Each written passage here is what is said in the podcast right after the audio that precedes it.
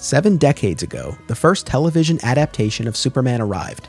Now, it's time to rocket back to the 1952 to 1958 series Adventures of Superman, starring George Reeves. In this rewatch podcast, my guests and I break down each episode, from its black and white crime drama beginnings to the kid friendly color seasons, as we celebrate one of the most underrated Man of Steel depictions of all time. Welcome to another exciting episode in the Adventures of Superman. I am your host, Anthony Desiato.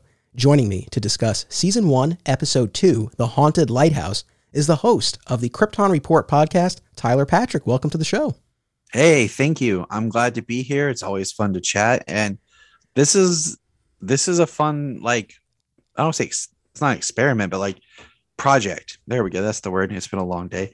Uh, you know, looking back at this show because so many so many of us are hooked on what the now and like you and i talked before i'm such a big fan of looking back at the history of a character and kind of understanding that character's journey um, through media and exploring you know everything with with them that it's exciting to kind of do this and um not you know not do it alone.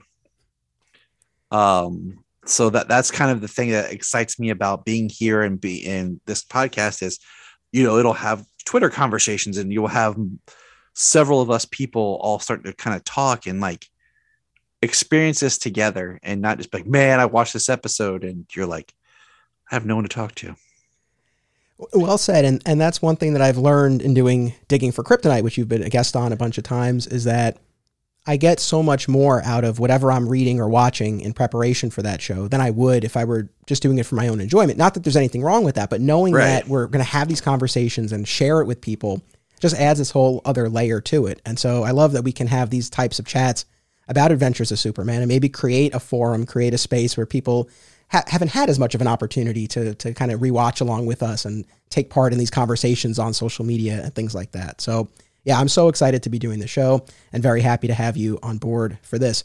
So, The Haunted Lighthouse aired on September 26, 1952, written by Eugene Solow, directed by Tommy Carr. Here's the synopsis from the DVD set. A terrified Jimmy Olsen calls for help, and Superman speeds to an isolated island where strange things happen in the fog shrouded night.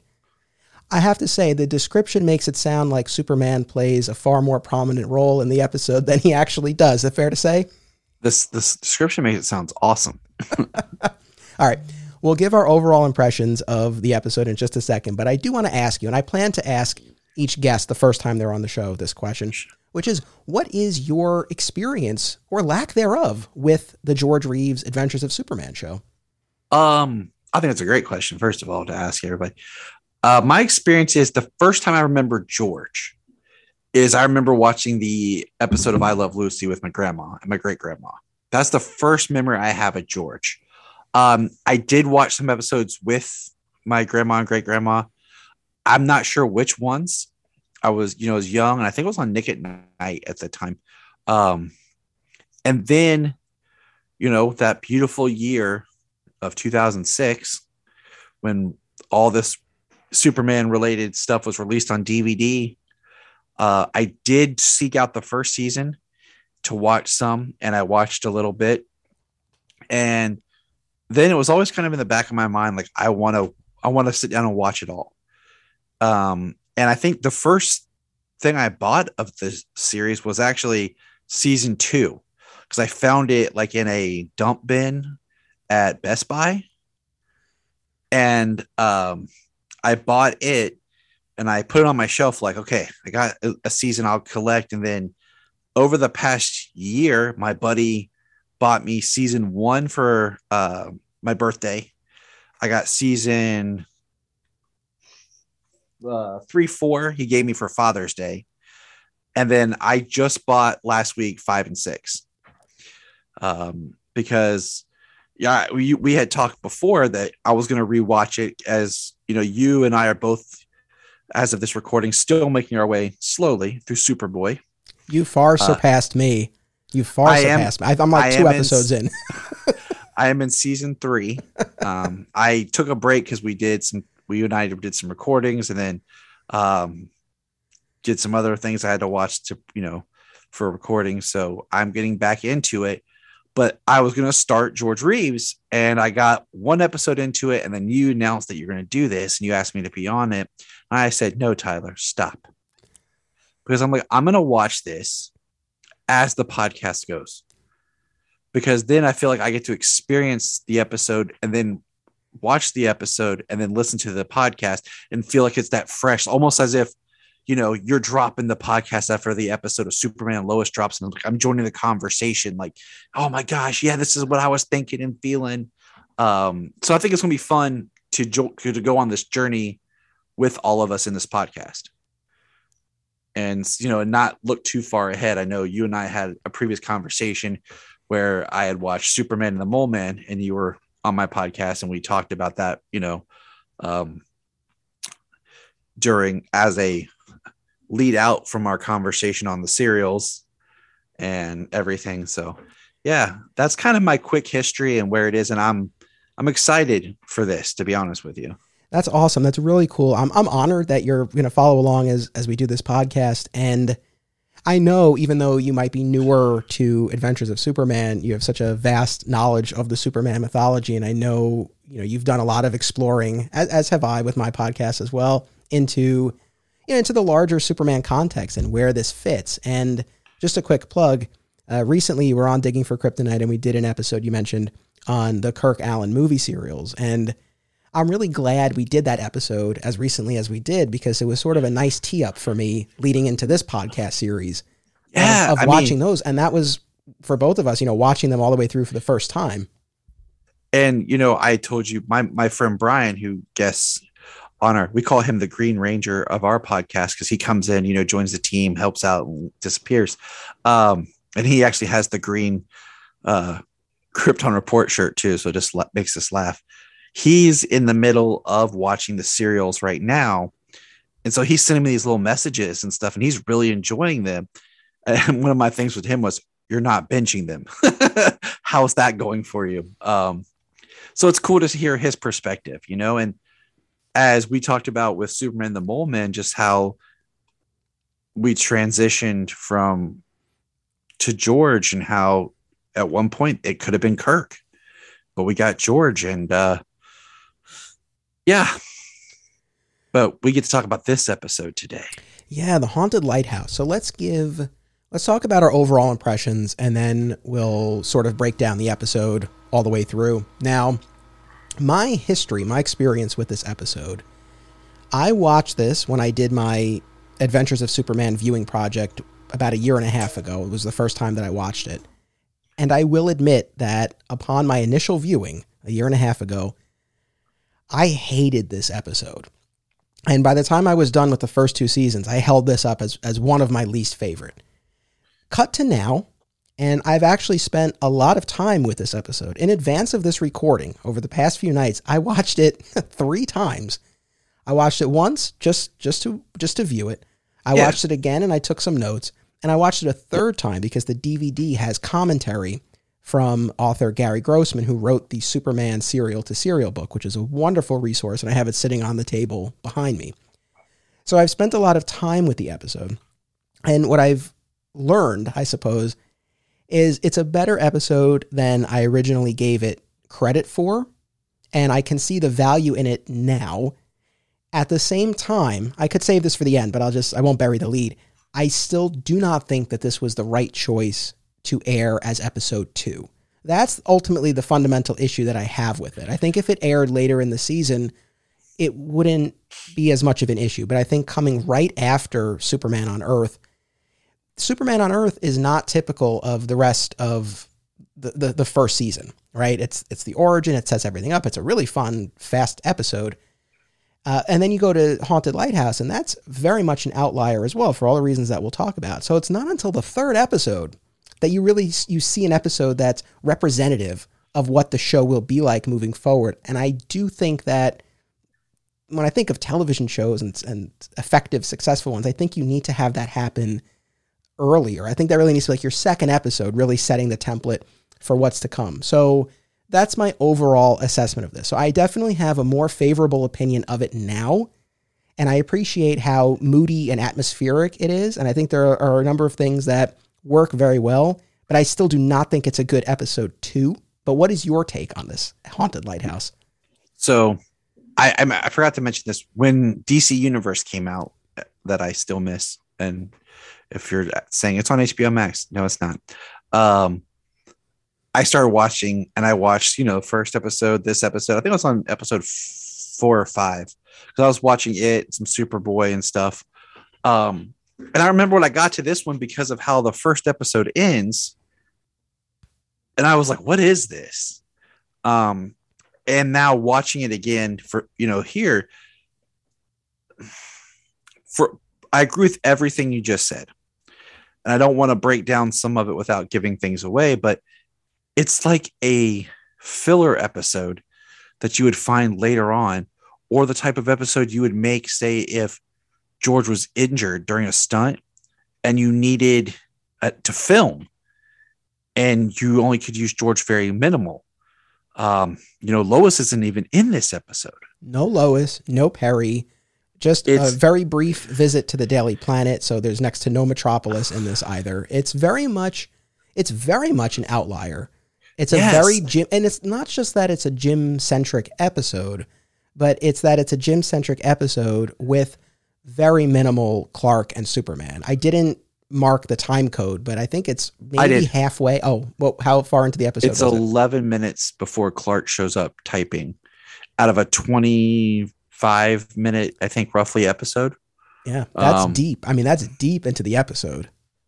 And like I said, if we were farther into this series and you do this, it'd be like, oh, okay. Because I mean, even you know, current CW shows like The Flash, for example, as it went on, they would do an episode that was maybe more about Cisco.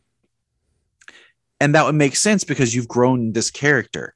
But having just met Superman and then you're coming back the next week, um, it was very awkward, even from a production point of view and I tried to do some research into the production of this episode. It feels like something happened and they had to cut corners. And we'll get into it more, but just how the, the episodes put together. Um, so I like, I mean, I'll, I'll say I like Jack Larson as Jimmy. I think he's a really good Jim. Jimmy, Jim, he goes by both. Um, not James, but Jim. Yeah. And it just feels oddly placed. And I mean, we both know a little bit more of the history of how the production was shot. So that's what makes it feel even more odd. And I'll point out a few things as we go. Um, but it, it felt to me as if one day they were like, Hey, Jack, you like the Hardy Boys? Yeah. Want to do a Hardy Boys episode with Jimmy? Sure. Because isn't like the second Hardy Boys book something Lighthouse? Um, Oh, I I- used to I have don't- it. I don't know for I s- sure, but it, it is curious, especially since we we do know that these were not aired in the order in which they were shot. And I don't know exactly when in the production order this fell, but it, it wasn't the second one they shot. So, you know, it was it was a decision to air this second. And again, not to belabor the point, it just feels like somewhat of a curious choice. But in any event, we'll evaluate it, you know, in its context here in the season, but also generally. I will say in terms of its its place in the season, it it does it does feel a bit off note because, for example, when and I know I'm skipping ahead, but we'll get there. When Superman lands on the Coast Guard ship, you know, the captain immediately knows, oh, it's Superman.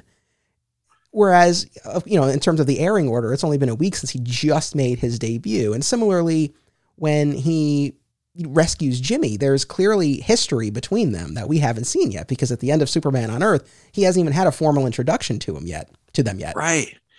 And that's that's part of why I was like, okay, did something happen? They had to like they didn't have something else done and this was done and we'll get into it. We'll Yeah, into it. it's it's all good questions, and if anyone out there happens to have a little bit more insight and wants to share or has any theories, please feel free to reach out and join the conversation. You can use the social media handles for the Digging for Kryptonite podcast. So, Digging for Kryptonite is on Facebook, Twitter, Instagram. We also have the Flat Squirrel Podcast Network Facebook group you can join. Uh, I would love to hear from people, especially you know, if you have a specific memory of, of watching these episodes, or like Tyler, if you're watching along with us now, I, I would really love to hear from you. I think that would be a lot of would be a lot of fun. The last thing, I guess, by way of setup that I want to mention, I, I spoke about Gary Grossman a moment ago. I do have to give him a lot of credit because listening to that commentary track really turned me around a little bit on the episode because he spoke. Did you happen to listen to it? Okay, let me tell you this quick story. So I started the episode and I'm like, okay, I got time. I start the episode. I'm, like, I'm going to do the commentary because I've watched it before. So I'll be able to do this. I get about, got the commentary going. The kids start making noise. I yell at the kids. They stop. I'm, I'm in it. My father in law shows up, ready to work on the deck. He showed up early without letting me know. So I pause it. I go work on the deck. He got, he's like, hey, I got to go get some more supplies. Um, I'll be back in about, you know, maybe about an hour. I get some supplies and do a couple other quick things. I'm like, okay, cool. So I go back in, I sit down. My daughter comes in. She's like, Daddy, I want to go, outside and play. I'm like, nah, I, I want to finish this, baby. She leaves. I'm sitting there. I start it up again. I'm starting to take notes. My wife comes in humming Cats in the Cradle. And she just looks at me and I'm like, dang it, fine. So I pause it. I go outside. I have a great time throwing ball with my daughter. And then my son comes out and joins us. It's just a great father experience. I come back inside. My father in law shows back up. I work with him for a while, slide ahead a few hours. It's late. I'm like, I got, I'm like, man, I'm like at this weird. I'm like, all right, just play. And I just ended up watching without the commentary because I forgot to restart it with the commentary. And I just took notes and I was like, man, I was like three times in one day trying to get this 25 minute episode in. It was, I was like, man, I was like, Anthony will appreciate this. I, I do. Well, first of all, I appreciate the effort, but also I appreciate that you are pulled in other directions. And look, time with the kids is always time well spent. So I completely understand. The commentary, again, it is worthwhile if you do have time and you're curious. I, I you know, I do recommend it. But I It was think- interesting that it was on this episode. Well, that really struck me because again, I was coming into this, and even when I reached out to you, I remember messaging you, and you had also been on Digging for Kryptonite to talk about Superman 3 and Superman 4 and the Supergirl movie. So it's become a little bit of a running joke with us that I have you on my shows to talk about some of the lesser stuff. entries. Well, let's say the lesser entries in the Superman canon. And so that was kind of how I prefaced this. I was like, well, we got a good thing going here. Would you like to come on to talk about what I consider to be one of the worst episodes of the early seasons of Adventures of Superman? So that was, you know, that was so my mindset coming into this. And listening to the commentary track, you know, Grossman talked about being four or five years old and watching this episode and being scared along with Jimmy. And it just sort of gave me a new perspective. And I thought to myself, yeah, I mean, what would it have been like to be watching this as a kid in the 50s or in the 60s or 70s in syndication, as I know a lot of subsequent generations found the show. And that just kind of just gave me an added appreciation for it because it's like, yeah, I think at that time and at that age, and especially following Jimmy, who really is a kid. I mean, that's one of the things that Grossman talked about in the commentary. He estimated that that Jack Larson was about 19 or so uh, when he when they filmed this episode. But that's one thing that I always think of when I'm watching these. It's like, how old is Jim supposed to be? Because there are later episodes where his mother's out of town and he has to stay at Clark's apartment. And I remember the first time I watched it, it's like, well, he's like a grown man. Why can't he stay by himself? But he, I mean, I don't know. He he is like a kid in a lot of ways, and so all of that just sort of gave me, I think, a better understanding of what the appeal of this might be.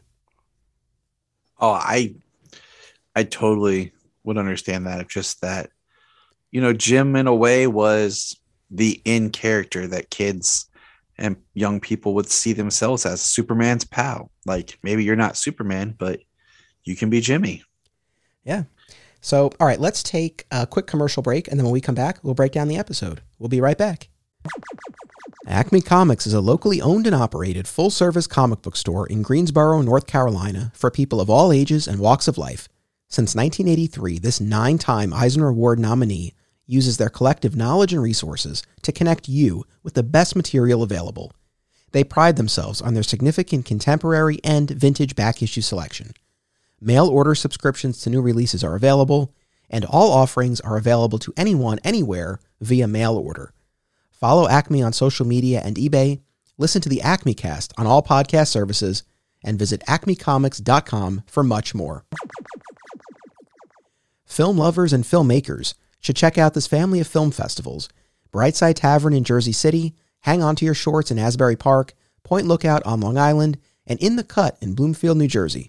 I was fortunate enough to have my work shown at these festivals, and I found them to be very enjoyable and well run events. Submission information for filmmakers, as well as details about the festivals generally, can be found at filmfreeway.com. Follow the festivals on social media for news and updates about events, discounts, tickets, and more. Also, be sure to listen to the Hang On to Your Shorts and Cullen on Film podcasts available via a shared universe network.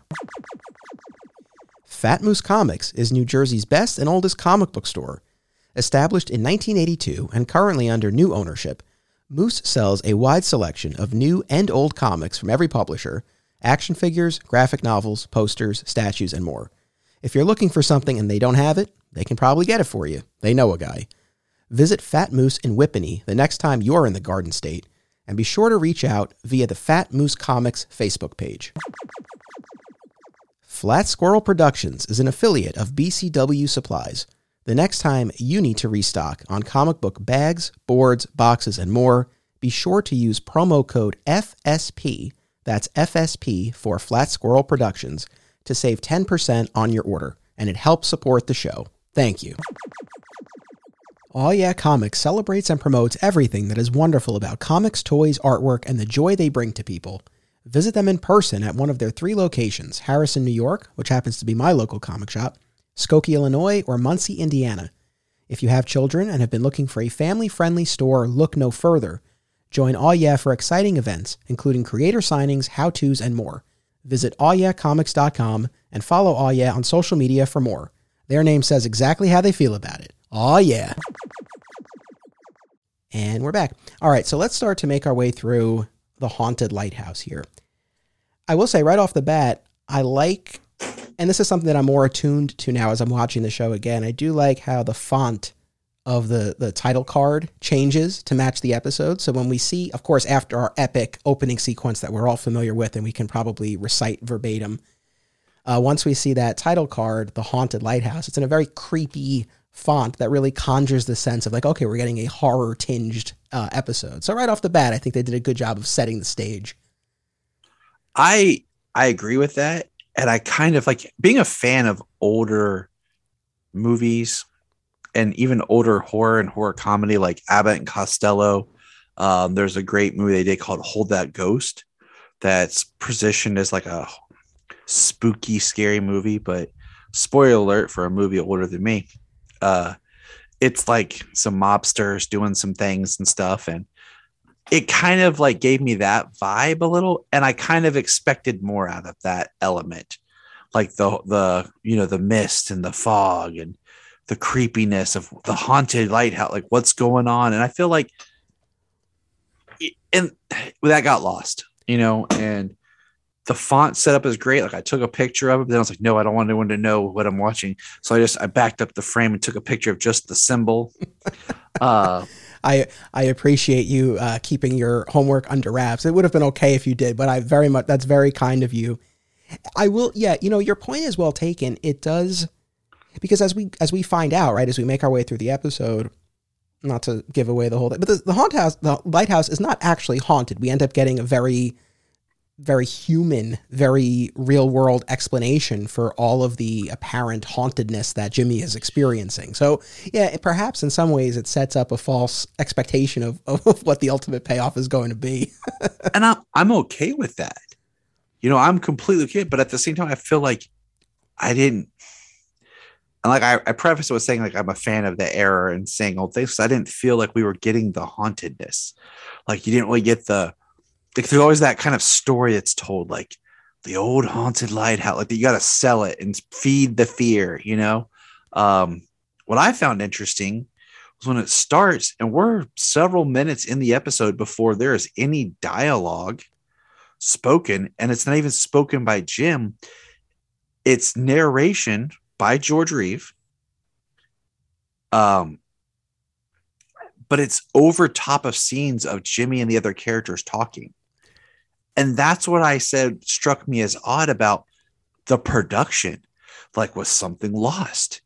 was there like damaged audio they couldn't go and re-record you know because you have these scenes where they're acting and emoting and talking and you know they're giving lines but they're just silent and it's just george talking Yes. and it was it was very interesting um that that's that's what the choice that was made for this episode like to start off and the setup i i wonder if a certain ex prolific director maybe had watched this and thought that'd make a, a good movie about grandparents his name you know if you don't know what i'm talking about is Shyamalan. Oh, yes. well, okay, so you, that brings us to the opening scene here. And like we said before, there's no Lois, there's no Perry, there's exceedingly minimal Metropolis or Daily Planet, and Clark doesn't show up until, as you said, 11 minutes into the episode. Now, you don't know all of that from the very beginning, but right from the opening seconds, you do get a couple of indicators that this is going to be a different episode. So, number one, the setting. So, we are on Moose Island, this island off the coast of Maine, and we open on this exterior shot. And immediately we start to hear, as you said, the narration provided by George Reeves. Now, again, the fact that it's set elsewhere than most of the rest of the episodes, that sets it apart. And also, not only the use of narration, you know, Superman on Earth had a little bit of narration. This has a fair amount of narration for the first few minutes, over action, over dialogue, like you were saying. And it's narrated by George Reeves, which, according to my memory and IMDb trivia, this is the only instance in the show where this happens. Now, before we talk about what he's saying and what he's saying it over, this might sound like a silly question, but who's providing the narration? Is it George Reeves or is it Clark or Clark or Superman? Because it he doesn't read it as either of his characters. It really feels like he's just this omniscient third person narrator who just happens to sound like Clark Kent. Right. And that's what took me a minute as I was listening to it because he's not delivering it in his Clark voice, Clark, you know, uh, Cantor, his speech pattern. He's not ref- narrating it and the inflection he puts as Superman. And it took me a minute to like, is that George? You know, and I had I had to look it up because I wasn't sure. So, and like I said, it feels to me the kind of thing um for example, when I was in high school, my film class I had, we filmed this movie and I, you know, I filmed it and everything. And I had to be at a conference the day that they began the editing process. And they started and they screwed up the footage and did not import the audio. So when I get back and it's due, I have to figure ways around using this footage, using sound, and then trying to tweak it to sound and feel more like an old silent movie than what we originally envisioned because they screwed up and didn't import any of the audio. And I had to change some things. And it was a, you know, that's the idea I get from this. Is something maybe was wrong? Why are we doing this narrating? Because I feel like all this narration could be incorporated in just simple dialogue that maybe is being given at the beginning and then a lot of the information is reiterated in the story as it goes Yes. So again, it is it's a it's a curious choice.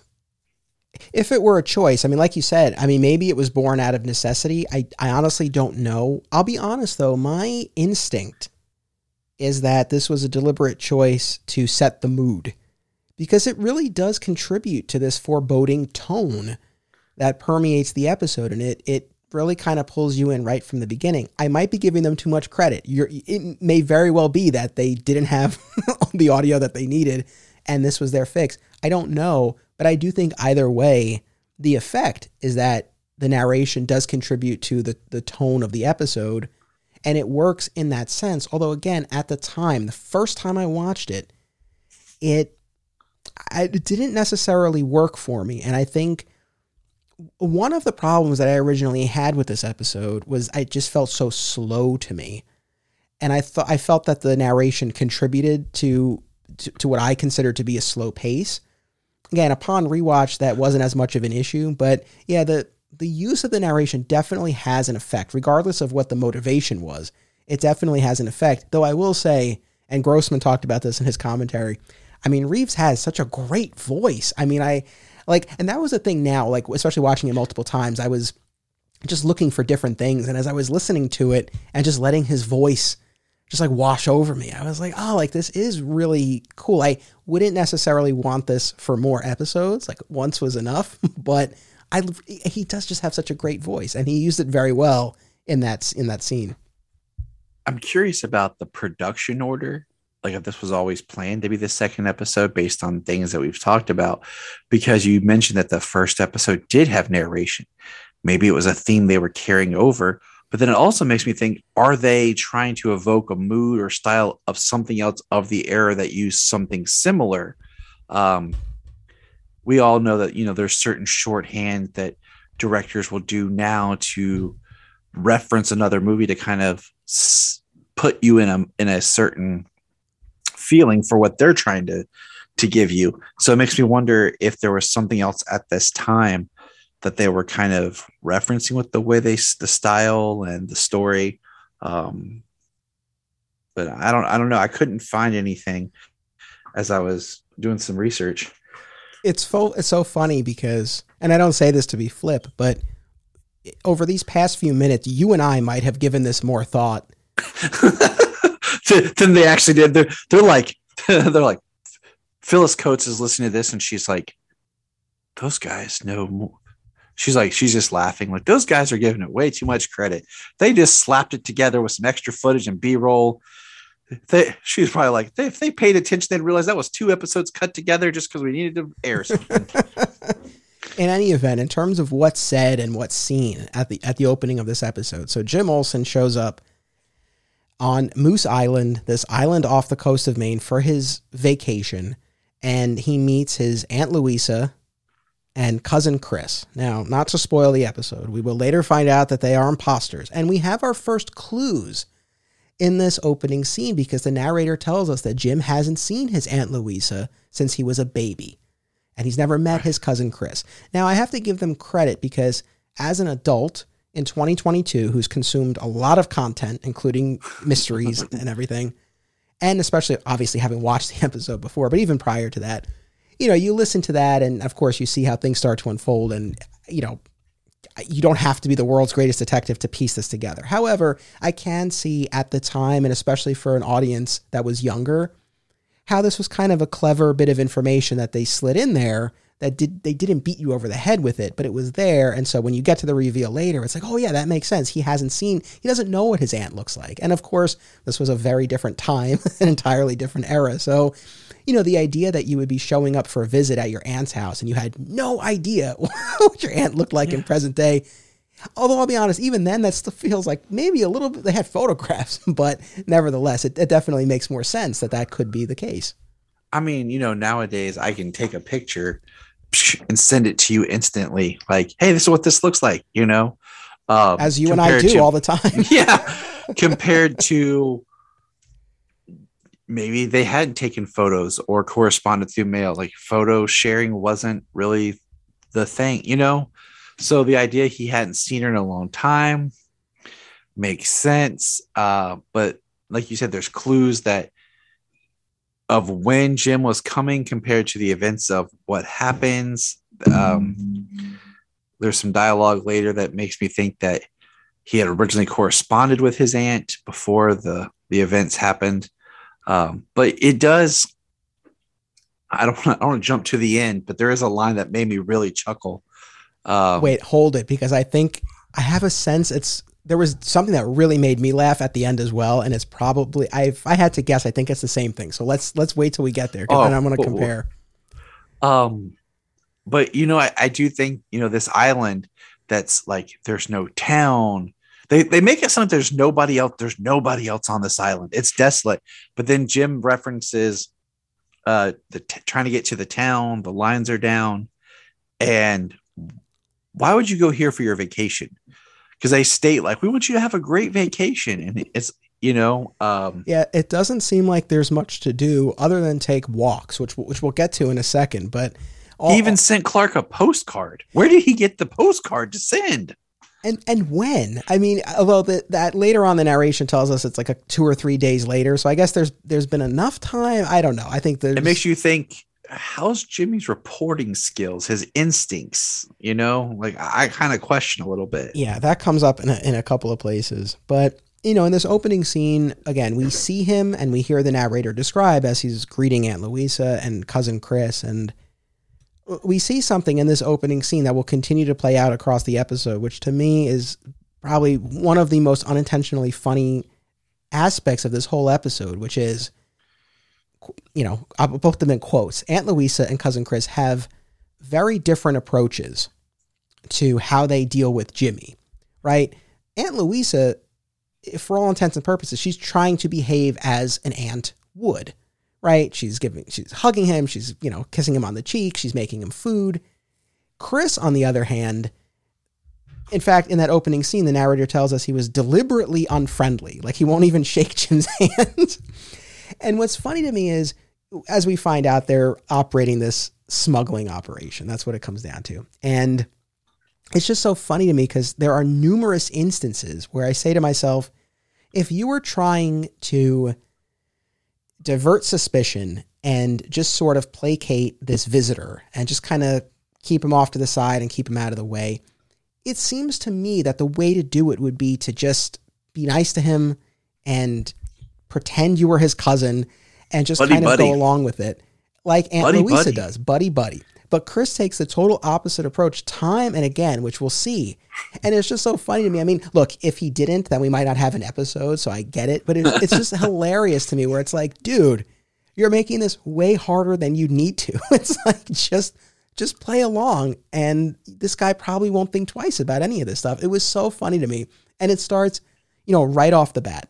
And the and so the narration continues. We go inside, right? And we see Louisa introduce Jim to Alice, the deaf and mute uh, housekeeper. And of course, she'll play a key role as we're moving forward. And the narrator tells us that Jim was was sad to learn that she was deaf and mute because given that and the fact that Chris had no interest in communicating with him, the only person on this island that he could talk to was Aunt Louise. And to your point, yeah, it's a little nebulous because eh, again, the, the impression seems to be like there's no one on this island, but there's the town there.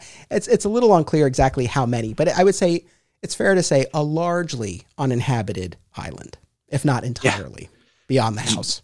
Did the uh, kitchen that of Aunt Louisa's make you feel like you were back at the Kent house? The Oh. Kent kitchen. Yeah, That's what I was like. I was like, oh, so maybe they just use it because they're like, we have this set, let's film this again, and we'll tear this thing down. Yeah. And uh and then anyway, so the narration continues as Aunt Louisa shows Jim into uh his his deceased uncle's old room, which is where he'll stay. And as we see from Jim's giddy expression, and as the narrator tells us, he's very happy to be in his his uncle's old room. Clearly that's the highlight so far of his vacation here. It's turning the whole thing around. Chris was a dud. Unfortunately, the housekeeper is a very sweet, pretty housekeeper. He, you know, he can't communicate with her because she's deaf and uh, but but the room seems to make up for a lot of that with Jim. yeah. I mean, my 20 year uh, deceased uncle's house, you know, room that I'm only 19. So, you know, maybe it's that longing for the uncle you never knew. Uh, Yeah. But I, I find it interesting. The first dialogue that's spoken is the line, help, help, I'm drowning. Wait, you got to do it. You got to do it in the voice of the "Help me, help me, me. I'm drowning." Because this will recur throughout the episode, and I, I don't mean you know I don't mean to take us you know second through second you know second by second through this episode, but even before that, the narration continues even even more as we get other shots of the island and this explanation that Moose Island was a wild and exciting place. And we see the lighthouse, which has been abandoned for 20 years since Jim's uncle died. And Yes. we, we hear we hear about and we see these caves, cliffs, and boulders, which are described as grim sentinels. Again, I say all of this just to say, like, the show is really painting a picture for us about what this island is like, and then that takes us to what you what you were getting at this uh, you know Jimmy walking along the, the the beach there when he when he hears the, these cries for help, these wails. I feel like I'm just gonna say this. There's a really good episode in this, but it's something in the presentation and the details that just it gets lost. Uh, oh snap! I didn't know this was my thing was on. Sorry. It's okay. Um, we'll just try. It might be haunted. You never know. it, it might be. Um, so I, I I like the setup, the the paint, like it's doing a lot, but there's just something that's not selling it for me completely. I don't know, but you know, Jim just walking around the woods, it just uh, and he runs into a, a a sailor standing in the woods, just off to the side, looking at him, and it was uh, it was interesting because he's like, "Have you seen Chris?" He's like, "Chris, my cousin Chris, I'll go get him," you know, and he goes in and tells Chris, and Chris is like angry. What are you doing now? What are you doing? He's like, I was in the woods. Uh, yes, I want to talk. This is my that scene in the kitchen is probably my favorite scene of the episode. So yes, you're. Oh, one more thing though that I want to say about Jimmy's walk on the beach and when he hears the wails, he is sweating profusely when he In a hears. jacket. yeah, I mean, fair enough. He's wearing a jacket, and uh, like, I'm like, if I like, it- but yeah, you're right. He's just he looks at like Yeah, but you really, you know, look, credit to Jack Larson. I mean, he really, he really sells that terror that he's feeling as he hear these, as he hears these wails. He doesn't know where they're coming from, and then yes, he encounters Mac the sailor, who, uh, like you said, initially mistakes him for Chris and is talking about needing to to move something before the tide comes in, and you know, we'll get a clearer picture of that as we move along, but. You know that's what he initially uh, is, is talking to Jim about, and very gruff, very abrupt. Another instance where you know, maybe a little diplomacy would have would have sped things along. I don't know, but in any event, he sends Jim back to the kitchen where, like you said, Jim comes in. He's Aunt Louisa and Chris are there, and he tells Chris that this sailor Mac was looking for him. And like you said, Chris bites his head off. He's like, "Why were you spying?" And she was like, "I wasn't spying." Again, another instance where it's like if you just didn't make a big deal out of it, Jim probably wouldn't have thought much about this. I mean, I guess the fact that there was someone else even there, you know, might might might raise some flags, but uh, you know, Chris makes such a big deal out of it, and yet, like, instantly accuses him of spying. So right off the bat, it's like you're planting the seed in this reporter's head that there is something to spy on. It's so funny to me. The strategy is just hilarious. It it is, and you know, Jim Jim's supposed to represent, and the way that Jim is here, I think represents youth, naivety, and innocence, and that's that's kind of how I think Jimmy is shown here. Is just that's where he is, and we're on the journey with him as the audience, and almost like Jim's seeing the changing world and you know and experiencing it and you have but you know clark's a little bit more hardened rough of the world kind of person and jim's just like sweet innocent jim you know And and you know, in a few scenes when we get to Superman or first Clark's arrival on the island and his encounters with Jim, it definitely, you know, the the the air sort of changes and it feels like oh, there's an adult in the room now, right? And we'll you know we'll get to it, but that was again another instance where I had to remind myself that you know he Jim is still a kid, right? Even if he is 19 or 20, that's still that's still young. But I don't know if he's even meant to be that old, even if even if the actor was that old at the time. So yeah, I think that is definitely good to keep in mind. Now, this scene in the kitchen, like I said, probably my favorite scene. I actually there was one part that I I had to rewind and watch again because it literally made me laugh out loud. I thought it was so funny. So Chris storms off and Jim is in the room with, and I keep saying Jim because I feel like in this, in these early episodes in season one, I feel like he was Jim more than he Yeah. was necessarily Jimmy. Anyway, yeah so, but in my heart, of course, he's Jimmy. So Jimmy and Louisa are in the kitchen and she's then they're talking about this encounter that he's just had with Chris and she's like, "Oh, he's got a terrible temper and he, you know, he doesn't want anyone to go near the lighthouse." And she says to him, she's like, "You know, eh, don't don't provoke him anymore." And he, the line and Jack Larson's delivery were it was perfect. This is what made me laugh. He goes, "Provoke him? All I did was go for a walk." that I, and again, when I watched this a year and a half ago, eh, that didn't even register with me. But watching it again now, it just it made me laugh so hard. This like this poor kid. He's like, all I've done is go for a walk. Like, why is everyone biting my head off? He's like in the in the woods, and Chris yelled at him, "Why are you walking around by the beach?" He's like, "I was in the woods." And I think what's interesting is when Aunt Louisa says, "Promise me, promise me, you won't go near or back," you know. And he's like, "Okay, yeah." But it's like, where else am I going to go? What else am I going to do? Yeah, I mean, there there don't seem to be a lot of options, and you know, she she you know warns him to stay away, but he does bring up that right, the driver who you know brought him oh, you know, to the dock or from the dock, I forget exactly, but mention how on the mainland they can still sometimes see this lighthouse that's supposed to be abandoned, and she, you know, quickly dismisses that. But again, we're the, the wheels are turning in Jim's head about the supposedly abandoned but perhaps haunted uh, lighthouse. Anyway, two or three days later, the, yeah. nar- the narrator is not sure. It's like two or three days later. Jim's getting ready for bed and, uh, you know, he turns the light out and he looks out the window and he sees the light from the lighthouse. Great use of lighting, I thought, in this scene. It was really cool, very evocative. It really, it, it very know, painted hits the, the mood. Yep. And hits. I feel like this is like two episodes away, two steps away from being an episode of Scooby Doo. it's so funny to me because if we had recorded this you know, before I did these re-watches, my, like my attitude towards this would be very different. And part of me now wonders, like, am I being too generous to this episode? I don't know, but I it's, guess it's it's it's looking back and having an appreciation for what's to come and seeing it differently, and that's kind of why I kind of want to be on the other side and look at it from I'm I'm a I'm a fan. I watched the first episode.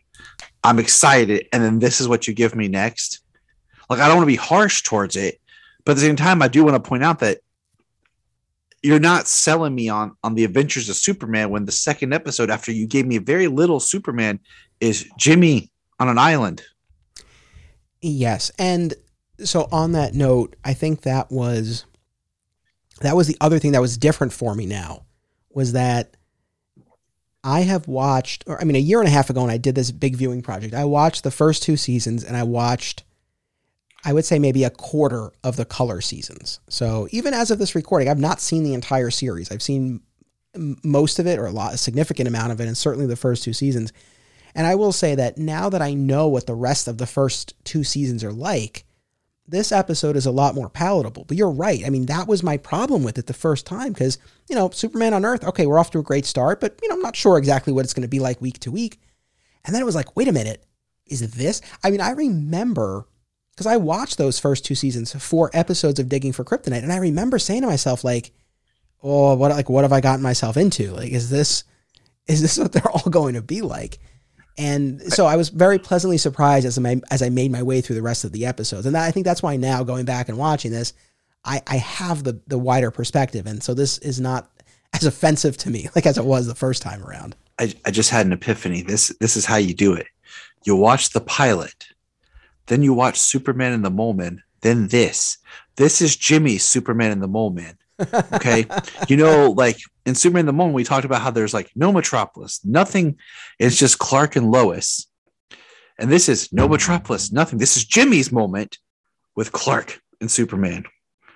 You watch that together and then continue the series. You, will be all right. Yeah. That, that. Hey, I, will go along with that.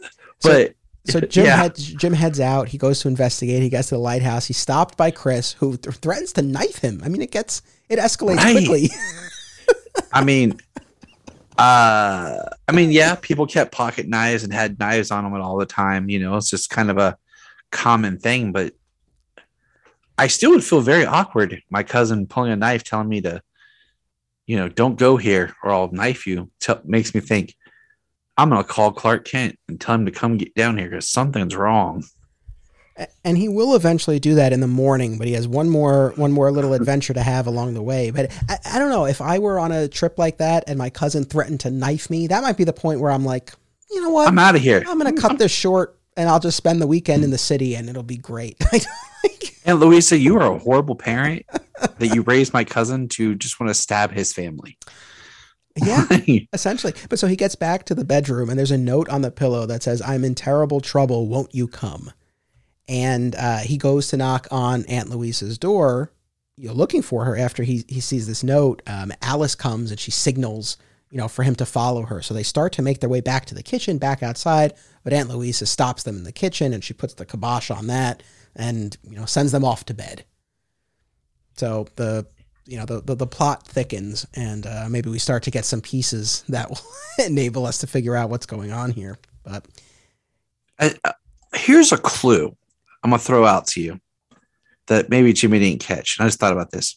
How old do you think cousin chris is? Are you saying he's like he's way older than you would you would think but we know that the uncle's been dead for 20 years. Well, that's true. Young. Yeah, you know what? You're right. I retract that. Yeah, I know. When, when was cousin Chris supposed like he would have had to been bored. So he would have had to be in his older 20s. You know, so does he feel like that's where he is? Like, you know, because I don't know, just saying, like, just from the perspective of Jim, like, if I met someone, you know, is my cousin, but he looks like he's 19 or 18, you know, but this guy looks like he's older, so it kind of works, but well, just kind of wondering like he's hmm. a good enough reporter that he knows there's something it, up with this lighthouse, but he's not a good enough reporter to start to kind of like piece together the math on his on his family members, I suppose. That's just, you know, thinking about things cuz but he's good enough to realize he needs help. So the next morning he calls Clark. So finally, I mean, my goodness, finally, we see, you know, we heard George Reeves. Oh, you know what? Maybe that's one of, maybe that's why they had the narration. Because you don't, even though, as we talked about, we don't necessarily think he's narrating it as Clark or Superman, but maybe it was like our hero has a presence in the story because you're hearing his voice, even though you're not seeing him. I actually wonder if that might have something to do with it. I think we, I, I'm starting to think we're giving this episode a lot more creative freedom than it it earned. Maybe, but in maybe. any event, we finally see Clark sitting at the Daily Planet. Clark, Jimmy calls. He's like, uh, you know, there's something up here. I need help. Get here as quickly as you can. I, you know, J- Clark is like, oh, I got your postcard, like you know, he mentioned before. And while Jim is making this call, he hears those wails again. So he's really freaking out. He needs Clark's help. And, you know, Clark springs into action. Even though this is the second episode that aired, clearly a relationship has built between them as as you know between Jim and both Clark and Superman. There's a, a friendship and and respect there, and so you know Clark changes into Superman and flies into action, and we get actually. Uh, I was surprised at the variety of flying yes. shots. It was yes, more than you typically got in these episodes. It was like it was overlaid a little bit more to where he like was at like we had George in the foreground and then like so uh, clouds in the background. Then we had like a wider shot, and it was it was really cool. Like it just wasn't the standard kind of. Yeah, and so Clark shows up. He goes to the front door. Jim meets him outside. How'd you get here so fast? Goes, oh, it's a long story. quickly changes the subject because that's the thing. I mean, from what from what we saw on screen, I mean, he immediately, you know, yeah, rushed into action and flew there. But look, uh, you know, emotions are heightened. Jim's dealing with a lot. He's he's probably look. He can't do the math to figure out how old his cousin's supposed to be. You know, he, and he he does bring it up to Clark about how fast it is. So you know, maybe we'll you know he he figured out as much as he should be reasonably expected to. Golly, Mister Kent, you sure got here quick. Yeah, Jim, what's going on? Yeah. So Jim takes Clark on this tour of the island, and he's explaining about this this cave, right? That's only accessible when, you know, the, the tide is low. Like most of the day, the tide is too high and you, you know, you can't even, you know, walk in, only accessible by boat and so on. Like I said, I feel like in this scene, it, it it's this sense of, okay, okay, the adult is in the room now. And I felt like you got a lot of, mm-hmm, mm-hmm, from Clark. Like he's the, like he's piecing all of this together in a way that Jim is really not equipped to. Yes. And I think the most, like you know the funniest but also most interesting piece of this scene is where Clark asks Jim to get a sample of Aunt Louise's handwriting, right? Because he tells Clark about this note that he got. Yeah. You know, come help me. And he's like, "Can you get a sample of Aunt Louise's another sample of Aunt Louise's handwriting?" And you know, clearly Clark has the sense that okay, your aunt is probably not your aunt. but he doesn't tell Jim. And I say to myself as I'm watching this, is it because they don't want to give it away for the audience, especially the younger viewers who haven't figured it out yet? Or is it that Clark doesn't want to shatter poor Jim's illusions? It's like he doesn't want to break it to him that his aunt is not who she says it is. Maybe it's a little, maybe it fu- it's a function of, of both of those things. Like, what do you attribute that to? Because it's like, it's interesting that he won't say why. it makes me think of when I worked in tech with cell phones, when people would call in that their cell phone's not working. And I would look at my monitor and do a couple of checks and realize that all they had to do was turn their phone off and back on. okay. And I would say to them, okay, because you know you don't want to hurt their feelings and make them feel that they've wasted their time. So since you're you can see me, I will act out exactly what I did. I'll be like, okay, I'm gonna do something here on my end. Hold on. All right, I'm I'm, put, I'm putting it in the computer right now.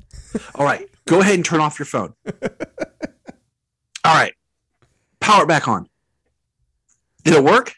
All right, awesome. I'm glad it worked. And literally, I did nothing but just tell them to turn their phone without telling them that's all it needed. So maybe Clark doesn't want to like make Jimmy feel horrible for how did you not figure this out yet? You know, like Clark wants to make sure he's right before he jumps the gun because he says, you know, uh, arrest, get another sample, have her write like a recipe or uh, find a recipe, try to see if you can find something about before the note. Um, so, you know, Jim's like, okay, you know, he doesn't want to just say, Jim, this is what it is. Yeah, and, and look, in fairness, I mean that would kind of I think let the wind out of the sails of this episode if, if he did that. So, uh, you know, I, I think it's it's certainly fitting, but it, it just struck me as as funny that like you know Clark really seems to have a sense of what's going on here. He, he continues to keep Jim in the dark a little bit, but it's also to keep the audience you know, guessing, I suppose. So he sends Jim back to the house and he changes into Superman and he flies to the Coast Guard ship. And again, he has this sense okay, there's a smuggling operation going on here. You need to investigate. And like I said before, the Coast Guard captain, I mean, instantly knows, you know, oh, it's Superman. And, you know, they'll, of course, turn the ship around at, at Superman's behest. And meanwhile, Jim goes back to the room. There's another note. This time, uh, Alice brings it to him on the, you know, like on a dinner tray under a, a food cover, food lid and it says that Alice will bring Jim to, uh, uh, you know, to her later on. So he sneaks back out to go tell Clark to go find Clark, and he heads into the cave and gets ambushed by yes. by Chris and Mac and caged. There's this. this is, uh, That's what the that gate was. That falls I thought down. was hilarious. What I was like, it was when the gate. I was like, okay, that's. Did they plan to like trap somebody in there? Like, was this built to keep people out? Like, is it they put it on maybe like during the day because no one's going to be in there because of the water, but it's just the extra security. But I did like how Clark told Jim, like, I'm gonna no, it's getting late. Jim, you go up, the fog's coming. I'm gonna look around the island. You know, he tells Jim to, go. He's gonna walk around the island, uh, you know, in the dark with the fog. yeah, I know. It, it, that is a good question about the gate and what the motivation was for them installing it in the first place. I say the motivation is they need something awesome action set piece for Superman to do, and this just worked. And that's it. Now, in Serial to Cereal and in the commentary, uh, Gary Grossman talks about how Jack Larson was not a fan of being submerged in water, which is something that obviously happens here but also happens in other episodes, and that he would sort of try to fight against it uh, with the with the with the writers, but uh, never really won that. And there are numerous instances throughout the show where he is wet, and he was not a fan of that. And apparently, he caught a bad cold after this episode. Which I mean, that calls to mind Erica Durance on Smallville because I feel like that was something similar there, and I feel like she's spoken about this too, where there were like many instances of of, of her Lois character being wet. Yeah, I also think about you know who didn't complain was Burt Ward. When you hear about the stories of him getting blown up, doing his own stunts, and being in his Robin suit, rushed to the ER, you know, getting bandaged up, then going back out to shoot. you know, like he's like, I'm, i was too young to realize how uh, bad this really was. Yeah, so, I know it's it's it's really crazy. So I'll I'll take getting wet over being blown up. Yes. And anyway, while Jim is is caged in this cave, he does hear those wails yet again. And that brings us into our big climax here, where back in the kitchen, uh, Chris and Mac and Louisa they make a plan to uh, take out the Coast Guard ship. It's a uh, big, big, Yeah. big doings there. It's like, all right, I was like, okay. Um, I'm thinking about what kind of ship the Coast Guard has, and I'm like, oh yeah, what what what what do you plan to do there, Chris? Yeah, it's a good question, and we also find out that they have the lighthouse rigged with explosives, and that they instruct Louisa to uh, flip the switch if necessary to destroy the lighthouse and the evidence. And she is reluctant to do this. She expresses concern over the fact that Alice is there. Now, I, I you know we'll get to the the you know the final uh, you know resolution, the denouement in a moment, but I don't think we ever get a clear answer as to who Alice is or what I her relation is. So I was going to ask you what you thought and or your thoughts on who Alice was, um, because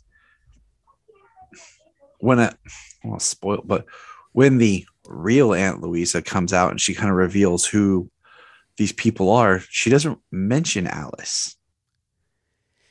Yeah, it's it's tough to say. I mean, I feel like my initial read on this was probably that Alice was the real Louisa's housekeeper, but they kept her on because they didn't see her as a threat due to due to her her her deafness and her inability to speak. But, But the but but the fake Louisa was the housekeeper. that, exactly. So that's why I don't think that's actually the case. I think she's somehow got mixed up with this smuggling crew. I mean, I you never And get an answer. It's hard to say. they don't say like I can't remember her name, the fake Louisa, faux Louisa, Mrs. faux Lisa. Carmody. Carmody. Yeah, I know with a C. It was my was my housekeeper, and but doesn't say like with her son and daughter. Like it just there's nothing. So I find that interesting. And did did they say they rigged the front porch to explode? Oh, I thought it was the lighthouse. I didn't think it was the I thought it was- porch. because Louisa, when at the end, and I'm bringing it up because we're talking about the explosions, when the Coast Guard and Mr. Kent are going out, they say unhook the explosives outside. I thought they had the house maybe to rig too, or something. I don't. I don't know. I don't know. I assumed it was the lighthouse. I, th- I thought that's what they said, but maybe maybe it was. They did say the lighthouse. That's why I didn't know she Yeah. was. That's what she was referencing there, or maybe both. I don't know. maybe I don't know. I don't know. But in any event, uh, you know, there seems to be some redeeming quality to the fake Louisa here. She's she has some feelings about not wanting to, you know, to to Murder kill, people. to murder, and especially Alice. So regardless of what the backstory there is, which we never get, uh, at least you get a little more insight into her character, I suppose. Superman on the Coast Guard ship, he he, you know, uh, I think he hears right or hears Jim's cries for help, so he flies off. We, uh, Grossman pointed this out in the commentary. You don't actually see him fly away from the ship, but the sound effect and the music is and the Coast Guard's reaction, they're all so effective. It's kind of crazy. Your your it- mind does it. You, your Like- mind does it, and that's. I want to say this because I, I feel like you know we're only in the second episode of this series and this podcast, and as we move forward, audience, I think I think you'll get a sense. I'm not, you know, any anything that I might sort of critique, it will rarely have to do with the budget limitations. I you know I recognize what they were. I think any times where you know, maybe I, I wanted more or I, I disagreed with something that unfolded on screen. It has more to do with the story and character than the way things are presented. I mean, we'll see as we make our way forward, but you know, like this is an example, like I, you know, I wouldn't take them to task for this. And if anything, it's a testament, right, to the music and the sound effects and the actor's reaction that you feel like you're seeing him flying, even though you're not. It's actually impressive.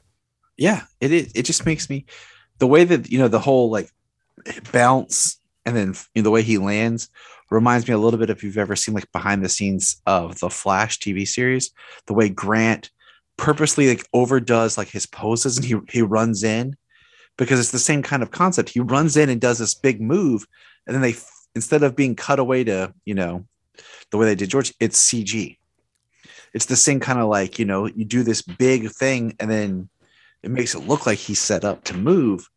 And using sound is so important because you you burn that effect into your brain that that means he's doing this he's flying or he's this you know? Or just you know the sound of superman in front of you and then you have the and then like wind go on the characters' faces as they watch him fly away, and you just buy it. Yeah, man, absolutely. So he rescues Jim. He pulls him out. He bends the bars. Uh, Grossman talked about how the gate was supposed to lift, but it got stuck. So they had a little bit of a mishap there. But anyway, he rescues Jim. Grossman also points out how, even though Superman is wet as he is carrying Jim out of the cave, once they're fully outside, his costume is totally dry. So It's that heat from his drawing the sun's solar energies dries him out. yeah, we'll go with that.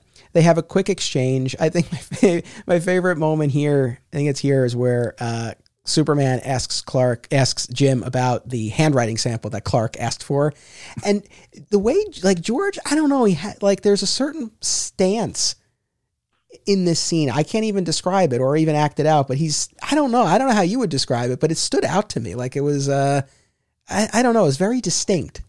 He has a great. You know how they say there's a, a, a difference between someone dressing up as Superman and then when you see them, you say that's Superman. Yep.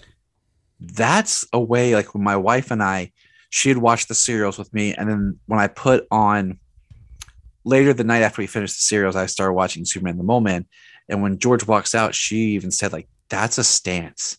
He has a presence when he stands out as Superman. And I, you know, that's what makes me think when I when he see him in a lot of these stances and just there's an air about him that just commands. Um, and that's the I guess the best I could, way I can describe kind of the his stance and movement here is it's just there's a command and a power to it.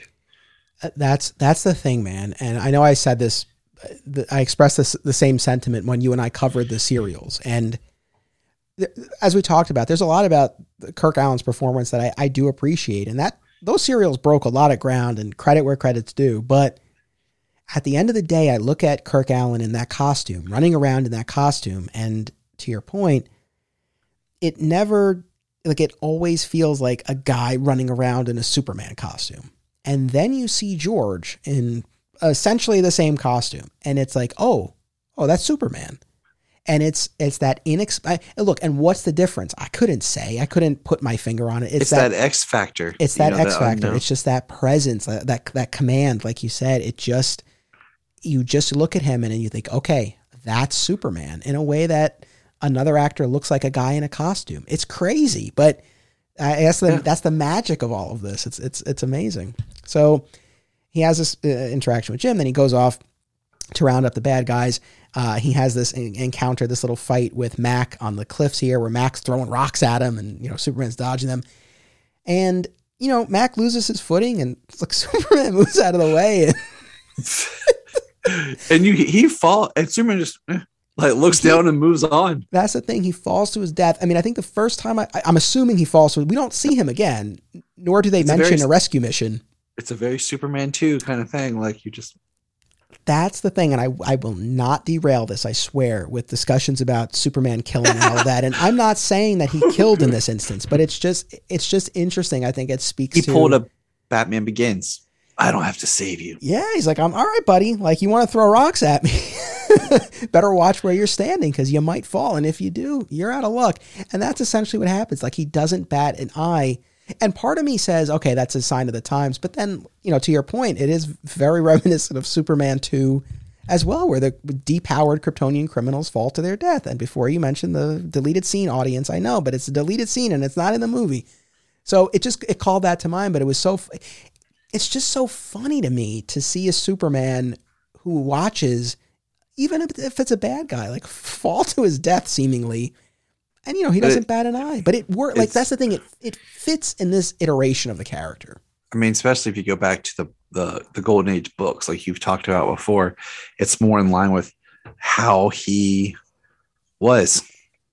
But it, yeah, it cracked me up. I had to back it up and make sure I saw. Like, yeah, he just like, oh, well, chose your own fate, pal. Keep moving.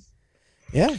And uh, in, any event, you know, Superman explains to Jim, basically explains smuggling to him, right? Where we get more of an explanation here about how they're, uh, you know, sailing their stolen wares um, into this cave that's usually, you know, inaccessible by foot. And it's the secret entrance to the lighthouse. And they're using it for the smuggling operation. And, you know, J- Jim is still not like really picking up on it. I feel like it it, it takes a full ex- explanation from Superman to really uh, drive it home about what exactly they're doing there. Yeah, it, it it's kind of like I said, Jim's innocent and naive, and maybe that's watching this, you know, in order. Maybe that's kind of Jim's arc as as he's introduced more to the world. You know, as his adventures with Clark and Lois, and he sees how things are. I mean, I don't want to spoil the rest of the series for you. I don't know that he necessarily becomes all that worldly or savvy. If anything, he gets dumber. I mean, to, like, you know, that's kind of the other thing here that's kind of interesting watching this, especially seeing where the show goes. And like I said, I didn't watch all of the color seasons, but I watched a selection from each of the color seasons and I watched the final episodes of the show. And, you know, Jim increasingly is played for comic effect. I mean, like, that was the thing watching this that was kind of interesting was yes, he's a little, you know, he's not so quick on the uptake, I guess. But it, you know, Jim is still largely like is playing it straight here. Like he's scared, and it's it's not he's not necessarily the butt of the joke or or playing it up, yucking it up for laughs or anything like that. Where you know the the character definitely leans far more into the comedic side as you move forward. So this was, I mean, believe it or not, it's like this was a more, I guess, a more grounded, serious take on the character in the show, which is fascinating. Did you ever watch Boy Meets World? I always watched Boy Meets World. I watched my wife and I watched Girl Meets World a few years ago. So yes. yeah, I, I it Like reminds me of Eric? Eric. Yeah. Yeah. how he starts out this cool, savvy character who's com- who's funny, and then Eric gets dumber and dumber and idiotic and just flat out annoyingly stupid for a little bit, and then slowly they start to try to bring him back. Like, um, I watched an episode. It really hit me hard, and I won't go down that rabbit hole, but it was one of the last episodes. It's where Eric and Corey are given the assignment of cleaning out the garage Oh, together. the yard sale. I remember that. Yeah. one. I know exactly what you're talking about. And to me, that was a great step back to if you had watched like season one, two, Eric, and then went to that compared to some of the other adventures. And that's kind of like the feeling I get with Jimmy here is like they just start like, hey, you, you play it dumber. You know, you're the comical relief. Like everyone else is having these big problems and seriousness. You got you got to play it for the laugh. Like go for the laugh. Whatever it takes, get the laugh. Um, so we'll we'll see how Jim's adventure goes. Yeah, I mean, thankfully he never he never gets as deranged as Eric uh, Eric Matthews on Boy Meets World. I still say that best TV dad was uh, Mr. Matthews. He doesn't get enough credit. You're right. You're I'm right. throwing And that out there just right now. Just look, as far as rewatch podcast, I know I know the cast members from that show are doing one too, and they had him on. They had William Russ on talking, and they they addressed that fact. It's I mean, it's true. I mean, okay, that's a tangent, but it's but it is very true. He is he's definitely he doesn't right, get the credit he's due as far as TV that'll be our goes. next Patreon special. You and I just chat Boy Meets World like Yeah. we did Power Rangers. So this leads us to the final scene, our resolution here back in the kitchen, where uh, the fake Aunt Louisa and Chris have been rounded up. The real Aunt Louisa emerges, holding the the imposter at gunpoint and directing Alice to tie her up. And you know this is where we now get some clarity. Like we said before, this is actually Mrs. Carmody who's posing as Aunt Louisa. She was the housekeeper, and this is what I thought you were going to say you laughed at, but I guess we were thinking of different things. Even after all this, Jim still has this incredulous moment where he goes, You mean that's not my cousin Chris?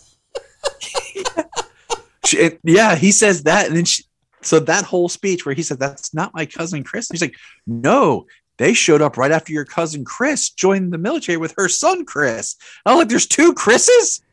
That's that was like the pinnacle of, of of just hitting me was like Chris is playing the role of his cousin Chris. Like I'm just like right after cousin Chris leaves, faux Chris shows up. I'm like, I it just was like okay, I'll I'll I'll suspend disbelief, but two Chris's like Yeah, I know it is. It is kind of nuts, but look, so it goes. And can I can I just say that Aunt Louisa is like super intelligent compared to Jimmy because she says, "Where'd that handsome Superman go?" If I was a few years younger, and then Clark shows up and she's like, "Who's this?" Hey, you look a lot like, and he cuts her off. and like changes the subject. Like with the Coast Guard, I'm like, Aunt Louise has about figured it out. And she's only met Clark and Superman for a split second. And Jim can't figure out this ain't his real aunt. Yes, that was a very humorous moment, and I love the way George played that. It was, it, you know, it, it it definitely sold uh, what what Clark was thinking in that moment. It was it was great, and uh, you know, it's funny. A lot of those episodes end with Clark, you know, looking at and winking at the camera, right? Uh, you know, how'd you get there so fast? Oh, I don't know. I just flew and kind of like winking at the camera. But I like this was a nice kind of flip on that where it's like, you know, she uh, she's starting to put it together and he has to divert her. So I thought that was cool. And then I guess the final piece is that we finally get an answer to who was behind all of those wails that Jim heard throughout the episode of I'm drowning. And Yeah. it is, of course, The parrot. which gives everyone a great laugh. So Everyone just goes out laugh, and Jim's like, I would be like, what the? But no, Jim's like, like they're all laughing together at the end, and I'm just like, uh, where are you? What? What? Like, are you mim? Is the bird mimicking someone they heard? Why is the bird saying this? Like, well, you're you know what? That's the thing. Like, first of all, I agree. You look at Jim's reaction and you know, he doesn't start laughing initially. And then part of you wonders, well, does he actually find it funny or is he just like, all right, whatever, I'll go along with this. But also, yeah, that actually brings up a good point because they're you know, the real Aunt Louisa says something about like, oh, this bird hasn't eaten in days, but that still doesn't account for why the bird would be saying I'm drowning. And you're right. It's like, you know, parrots say what they hear. So, uh, you know, I, and I don't think I, I don't know how long birds live. I don't think we're talking about Jim's uncle who died. And even, even if it were, it's like we wouldn't laugh about this. I know they they're Right. surprisingly flip about the the message that the the bird is conveying. I would be like, Lassie, show me where the where's did Timmy fall in the well again? Take me to him, bird. You know, like you know, well, Clark was like, "Look, I busted up this smuggling ring. I saved all these lives." It's like, I, that's enough. That's enough. he, he's like, I'm done before Aunt Louisa puts puts it together and tries to hit on me again. Jeez, I'm out. And we're out of the episode, and the credits roll. And of course, the first thing we see is starring George Reeves and Phyllis Coates. We coats. got half of that at least. So, listen, before we give our rating, because this was part of these episodes, we give our rating, our assessment of, of the episode. Is there anything else that you want to say? Anything we didn't get to, or any big picture takeaways that you wanted to share before we we give our assessment? No, oh, I mean, I think if you're when you're watching this, I think it would definitely benefit if maybe almost like if you skipped this one and came back to it after you got to farther in the show, may give you more appreciation for it. Or if you're just curious and you watch it straight and think about what we've said, um, would be really like my big kind of takeaway is how do you see this episode and just fitting in? Like it, it's definitely not a great number two but it's not a horrible episode. It just feels weird coming in at number two, you know. Um, and I'm pretty sure like they didn't film the pilot and then wait a while, like some shows do now, where they film a pilot, wait for approval, and then have to go back and shoot the series. Um, Yeah, my understanding is essentially Superman and the Mole Men functioned in as a backdoor, yeah, right? So, So, I think, yeah, I don't think that there was a long delay between Superman on Earth and the other episodes. I mean, quite the opposite, in fact. I mean, I think the show famously, right, was was really filming a lot quickly, and you know they were using that serial, uh, you know, method of filming, you know, like all the Daily Planet scenes for a bunch of episodes in a row to save time. So that's why a lot of times their their outfits you know they had to be specific or they just wore the same thing all the time so that they just keep shooting um Yeah. I agree But- with you. That's sort yeah. of my that's sort of where I land on this episode. I think there's there's enjoyment to be had. And I, I think, you know, you and I if anyone now goes to watch it after hearing this conversation, I think they you know, you might find some stuff humorous, you might eh, enjoy aspects of it more. I, hope at least. Uh, but yeah, at the end of the day, I, I could never really make a case for this as episode two in the series. I think this was misplaced. And, you know, if anyone's listening to this and you're planning to do a rewatch at some point, but but not now, yeah, I mean, I would probably say save this for deeper into season one. Or honestly, even just watch watch like two or three episodes past this first. watch the first disc and then go Exa- back and watch Perfect. this before you go to disc two. if you have the DVDs, I think that's the way to do it because you watch episodes three, you know, three, four, five, whatever. You get the sense of okay, this is the routine, this is the format, the formula of Adventures of Superman, and then you can go back and watch this kind of outlier. So I will say, you know, again, I spent a lot of time with this episode with my various watchings. I, I definitely had the most fun uh, talking about it with you. So I really appreciate this. But before we go, I mean, of course, I want to have you talk about your podcast, but we have to give our rating here. Now, this is still a new system. I might refine it, I might change it as we're moving forward, but it's the fedora system because I, you know, Right. Clark wears his hat. I love a fedora. I own a couple myself. There's one sitting on the table next to me here. So I've come up with this system. We're going to rate each episode on a scale of, of I guess, zero to five fedoras. It'll be a zero to five, and we can do halves as well if where you know where appropriate. So I always give it to the guest first. How many fedoras would you rate this episode? I'm leaning towards two. You know, I, I think after our conversation, I could, I could do th- three, but I'm gonna kind of go low on two because I feel like with a five rating scale, three is that middle ground, but I don't even think this is that much of a middle ground episode. And a lot of it has to do, like for me, is like the production of just things feeling off. Like, why are they doing what they're doing? the pacing, the feeling, the the the what they're trying to tell me they're doing, but what they're actually doing, and just someone have to go too. And if someone wants to argue with me, it's fair point. I, I will find your opinion valued. Unless you say five, then there's something wrong. Unless you're a big Jimmy Olsen fan. I'm also going to say two. I was it was funny. I was like, I wonder what he's going to say, and you were you said exactly what I was thinking because, I mean, I have watched a lot, and so I know what I consider to be a five Fedora episode, and what I consider to be a one. And yeah, I would say this is a two. Uh, you know, a year ago I would have said a one or a zero. Now I, I would give this a two for all the reasons that we discussed. So that's what I will I will give this one as well. And uh, the last thing I'll say, going back to what we were saying before, that yeah, it was surprising that there was commentary for this, and it, I'm glad that there was because my first thought was like, oh, maybe this will explain what I've been missing about this episode, and you know, to an extent, it did. And clearly, for Grossman, like this made a huge impression as a kid.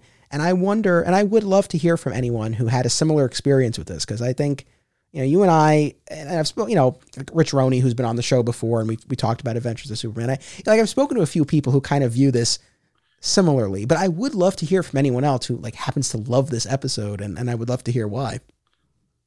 I mean, there's got to be somebody. Just statistically speaking, like there's got to be somebody. There's always someone out there. So before we before we sign off here, so you're the host of the Krypton Report podcast, available on all major podcast platforms, yes? Yes, sir. And you cover Uh, tell people what you cover on the show. we talk Superman and um, you know it's it's Superman based, but we talk all DC comics. You know, we we try to keep up with like latest comics, um, TV shows when they're when they're airing, and you know DC films. We try to stay in the now, but at the same time trying to find ways of looking back on things, especially over summer. Like a lot of times, it's about reflecting back on previous storylines or shows. Um, you know, we've jumped around and we are currently kind of having a discussion on Superboy season two.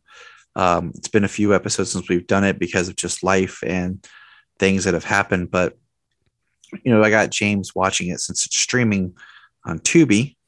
And, you know, the, the one thing as of this recording that breaks my heart is that The Adventures of Superman is not streaming. Um, because I think it is a great show. And I mentioned before, like how I started watching DC Universe it did not come to HBO Max. It's not available anywhere else to stream. And I, it just kind of breaks my heart that it's one of those things that you have to go out and seek the DVD. So I, I encourage anyone who's interested, check your local libraries. You know, libraries are great resources for things. That's where I initially found um, the latter seasons of the show to watch before I bought them. I didn't get to watch them, but I knew they were there when I was ready. Um, but yeah, check us out on Krypton Report um, we have a good time. And if anyone's interested in podcasting, we always like to offer. Uh, if anyone wants to come on Krypton Report and talk, we like to give that to people who have no podcasting experience and give them the chance to give it a try. That's really nice. I like that a lot. I hope people will check out the show. It's it's great. I've been honored to to be part of a number of episodes, and yeah, I, I echo what you said about the lack of availability of Adventures of Superman. And I sadly, I think that's going to be a recurring theme on these episodes here because it's the elephant in the room. It's like we're talking about all these episodes that most people don't have access to. You can buy them digitally on Amazon, but you know that's that's you know a hurdle to, for people to clear. I mean, it's a lot of episodes if you're going to buy them, yeah, individually. And I think your point about uh, the libraries that's a that's a great one. I encourage people to do that. Um, I was able to track down the, the DVDs on eBay. Uh, they were they were not cost prohibitive at the time, but I don't know what's what's there now. That's one of the reasons why. I'll tell you one thing. Yeah, yeah. I when I went to buy season six, it said buy new. It was like a hundred and some dollars on Amazon. And then I looked and said buy used, so like thirty dollars plus four dollars shipping, and that's what I bought. And it came packaged brand new. It had never been opened before, and I, I lucked out. So um, season one will probably be your easiest to track down. Yeah, uh, I've seen it before, like in um, around here. They're uh, they're like the used like bookstore like CD type place. I've seen them. That one's easier because it was more accessible when it came out. Um, and I've seen it for like 10 bucks used. So it might be easy for someone to find that way. Yeah. And look, uh, hopefully they show up on a streaming service at some point. Maybe even by the time people hear this, I doubt it. But in any event, there, you know, there are ways, and I do encourage, you know, it's like I'm glad that I tracked down the DVDs because at least I know I have them, and you know we see that they come and go from various services. So I'm glad that I have them. But the last thing I was going to say is that I'm that's why we're doing the show the way we are and really taking people through the entire episode because I understand that. You know, I, I'm sure there are people out there who are hopefully listening to this who, you know, might not have the access or might not have the motivation to to take some of the steps that we're mentioning here, but they still want to sort of experience the show in its own way. And that's why I like to do it the way we just did it now because yeah. we're taking you through the episode. And if this ends up being the only way you experience it, still nothing will ever top watching the show itself, but at least we can sort of give you a sense of, of what it was all about and, and have some fun along the way. I, I totally agree. Tyler, thank you. Really, I cannot tell you how much fun this was. I really appreciate it. I hope everyone checks out Krypton Report. Audience, thank you for tuning in to this new show of ours. Really, really appreciate it. We will be back in two weeks with season one, episode three, The Case of the Talkative Dummy. I hope you'll join us then. Adventures await. Support the show and receive exclusive additional content, including my DC movie rewatch podcast at patreon.com slash Anthony Desiato. Thank you to all patrons for enabling me to produce this show. Also, be sure to explore the other shows within the Flat Squirrel Podcast Network, which is home to Digging for Kryptonite, another exciting episode in the adventures of Superman, Summoning the Zords, and My Comic Shop History, all hosted by yours truly. Subscribe for free wherever you get your podcasts. Visit flatsquirrelproductions.com for more. Thank you all.